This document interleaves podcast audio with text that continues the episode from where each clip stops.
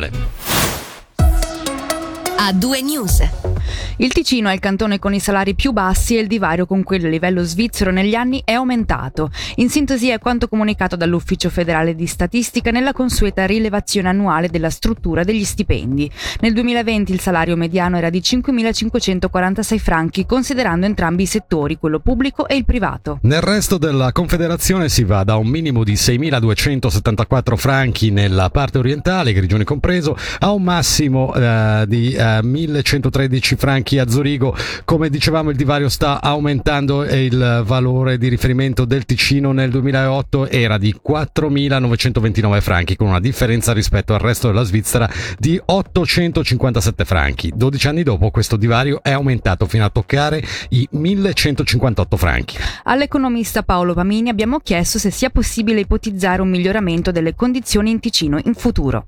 È un aspetto che purtroppo non è una novità, è una tendenza a medio-lungo termine che quindi non possiamo sperare di cambiare nell'immediato, possiamo fare qualcosina. La cosa preoccupante è che chi è più toccato da queste differenze sono soprattutto i salari medio-medio alti addirittura. Noi abbiamo analizzato gli ultimi 10-15 anni di dati con alcuni colleghi, abbiamo visto che soprattutto i laureati hanno un differenziale salariale marcato, quindi non tanto le persone con.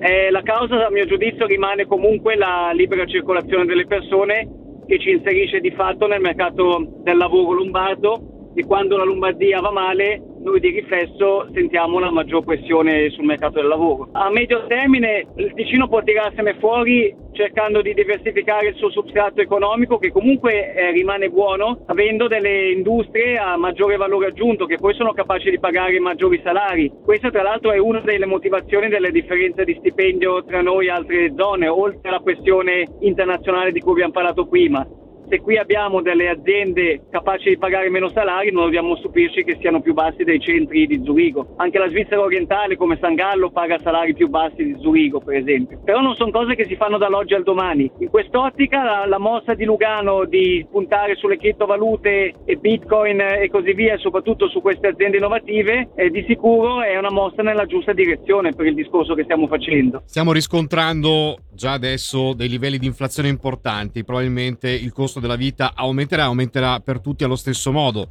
Ci perde ancora il Ticino. E c'è una paura che l'inflazione venga importata, essendo il Ticino, come tutta la Svizzera, altamente interconnessa con il mondo. Va anche detto però che esportiamo parecchio e quindi la riesportiamo l'inflazione. Quindi mi aspetto anche qui delle, degli effetti, ma forse non così drastici, magari piuttosto sul prezzo dell'energia e delle materie prime. Sempre nell'intervista di Angelo Chiello sul tema abbiamo sentito il segretario cantonale del sindacato Unia, Gian Giorgio Gargantini.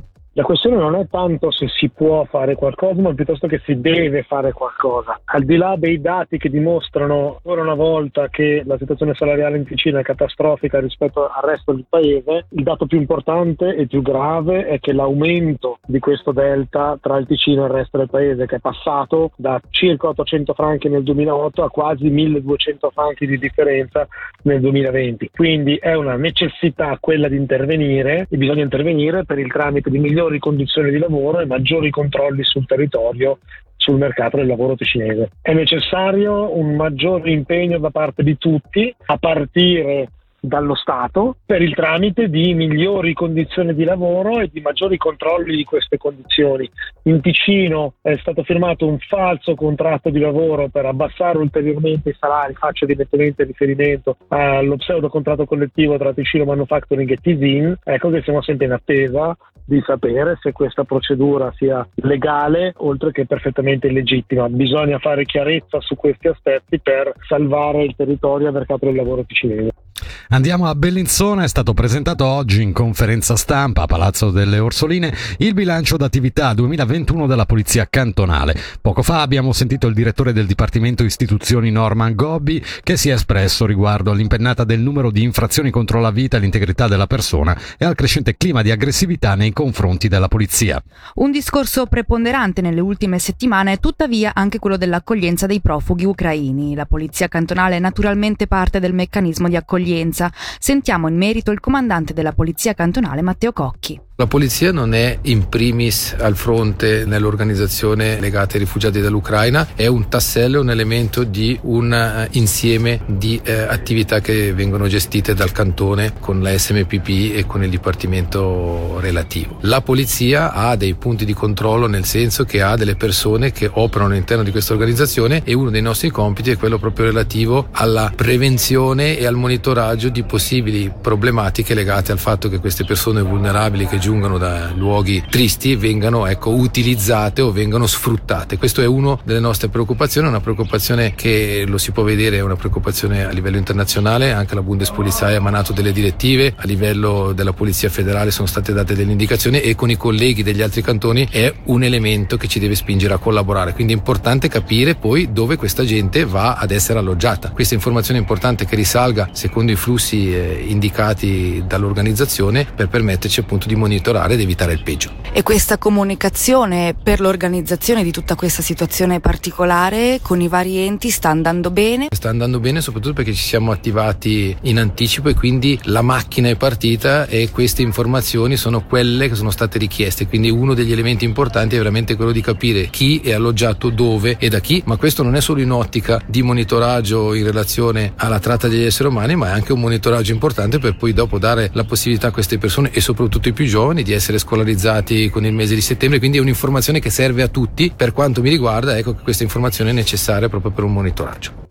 Ora 21 Pilots con Eatons e poi il resto dell'attualità regionale di A2 News su Radio Ticino. A2 News. All my friends are heathens, take it slow. Wait for them to ask you who you know. Please don't make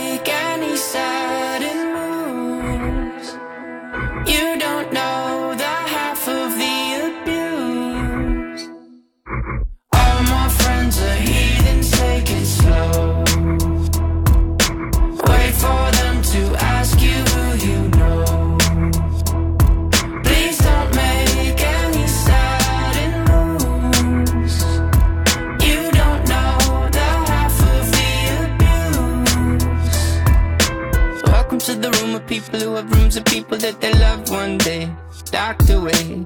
Just because we check the guns at the door doesn't mean our brains will change from hand grenades. You love another psychopath sitting next to you. You love another murderer sitting next to you. You think I'd get here sitting next to you. But after all I've said, please don't forget.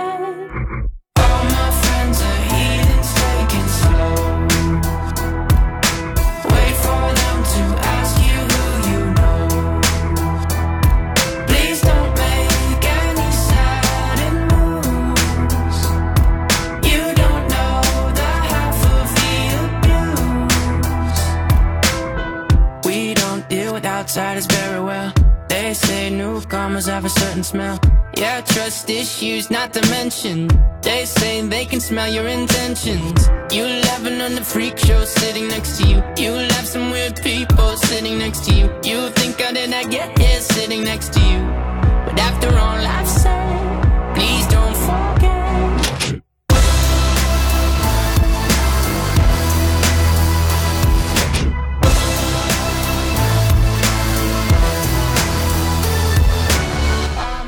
Torniamo sull'attualità regionale qui ad A2 News su Radio Ticino. La Segreteria di Stato della Migrazione ha reso noto oggi che sono oltre 17.000 i profughi provenienti dall'Ucraina che sono stati registrati finora in tutta la Svizzera. In Ticino, in tema di accoglienza, i Verdi chiedono al Consiglio di Stato l'istituzione di un'indennità in favore delle famiglie che, accol- che accolgono rifugiati. E questa è la prima richiesta dell'interrogazione di cinque gran consiglieri ecologisti con eh, Cristina Gardenghi quale prima firmataria. I parlamentari invitano eh, il Consiglio di Stato a prendere esempio dai cantoni Vallese e Friborgo che già prevedono uno strumento simile. Per la cronaca giudiziaria, nuovo arresto nell'ambito dell'inchiesta congiunta della Polizia Cantonale de- e delle comunali di Mendrisio, Chiasso e Stabio volta a sventare un importante traffico di sostanze stupefacenti sul territorio. Proprio nel Mendrisiotto nei giorni scorsi è stato fermato un 21enne albanese residente in Albania. La perquisizione del giovane dell'abitazione in cui era ospitato ha portato al ritrovamento e al sequestro di diverse decine di grammi di cocaina e di alcune migliaia di franchi in contanti. Il 21enne accusato di infrazione aggravata e contravvenzione alla legge federale sugli stupefacenti nonché di infrazione alla legge federale sugli stranieri. L'inchiesta è coordinata dalla procuratrice pubblica Chiara Buzzi. Voltiamo pagina, sembra rallentare la diffusione del coronavirus in Ticino, stando ai dati del fine settimana sono stati registrati 1556 nuovi casi di contagio, praticamente un terzo in meno rispetto a quelli emersi sette giorni fa, ovvero 2400. 4 invece i decessi nelle ultime 72 ore. Negli ospedali rispetto a lunedì scorso si contano 12 pazienti in meno, 120 in tutto. In calo anche i contagi nei grigioni, 133 nelle ultime 24 ore, praticamente la metà rispetto alla settimana precedente. Cambiamo tema, il Consiglio di Stato ha licenziato il messaggio del Dipartimento del Territorio con la richiesta al Gran Consiglio di un finanziamento di 9 milioni e 100 mila franchi per la progettazione e la sistemazione di opere di premunizione contro le piene e i pericoli naturali relativi all'acqua. In particolare la richiesta riguarda la sistemazione del fiume Tresa, il monitoraggio della frana di Cadegliano Viconago, la progettazione dei canali del piano di Magadino, la premunizione della frana di Cerentino e la manutenzione straordinaria della regolazione del lago di Lugano.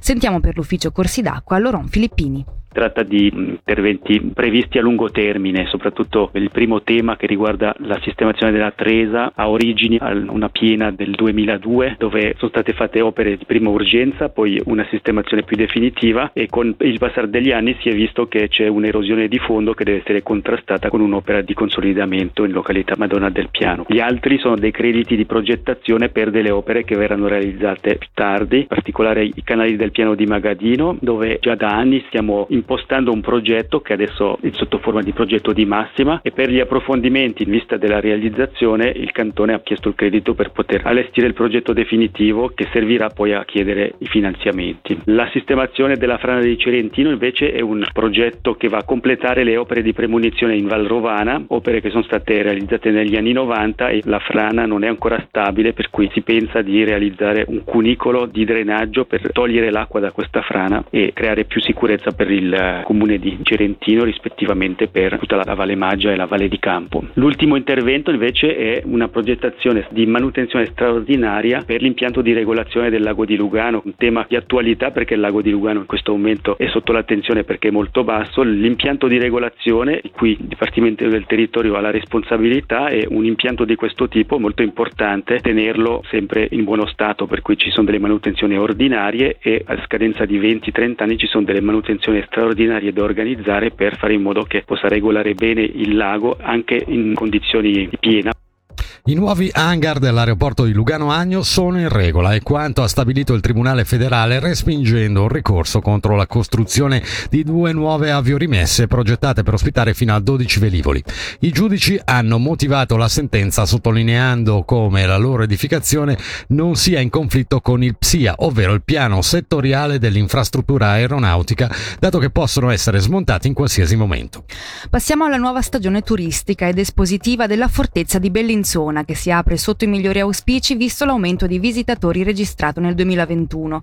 Sabato 2 aprile al castello di Sasso Corbaro sarà inaugurata la mostra Michelangelo 3D, l'armonia di un genio ribelle. A Castelgrande invece dal 9 aprile si potrà visitare il percorso interattivo Le molte facce del contagio, un'esposizione potenzialmente virale in collaborazione con l'Ideatorio dell'Usi e l'Istituto di ricerca in biomedicina di Bellinzona. Inoltre, sulla scia del successo riscontrato l'anno scorso, al Museo di Castelgrande si potranno ritrovare anche i touchscreen e i pannelli della mostra temporanea Il soffitto della Cervia.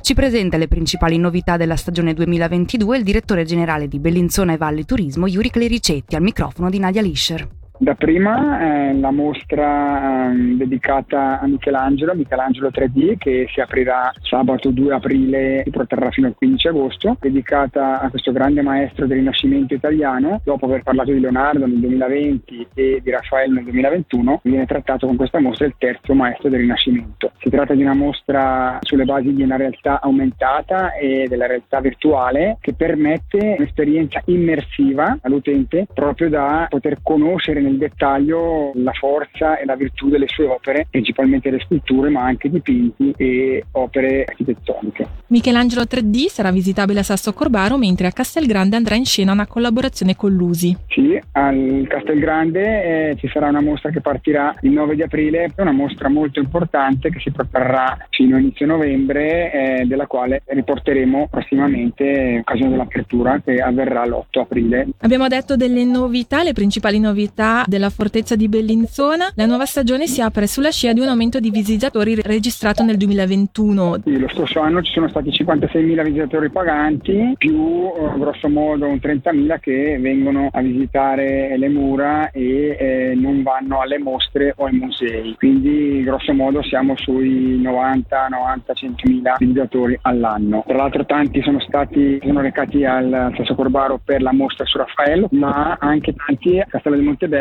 dove è stato inaugurato lo scorso anno appunto il nuovo percorso espositivo Archeologia Montebello che ha avuto un aumento di quasi il 20% sull'anno prima.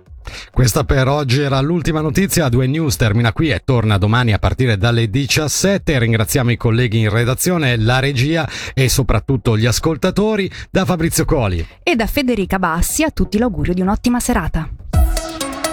A due news. Grande musica, grandi successi.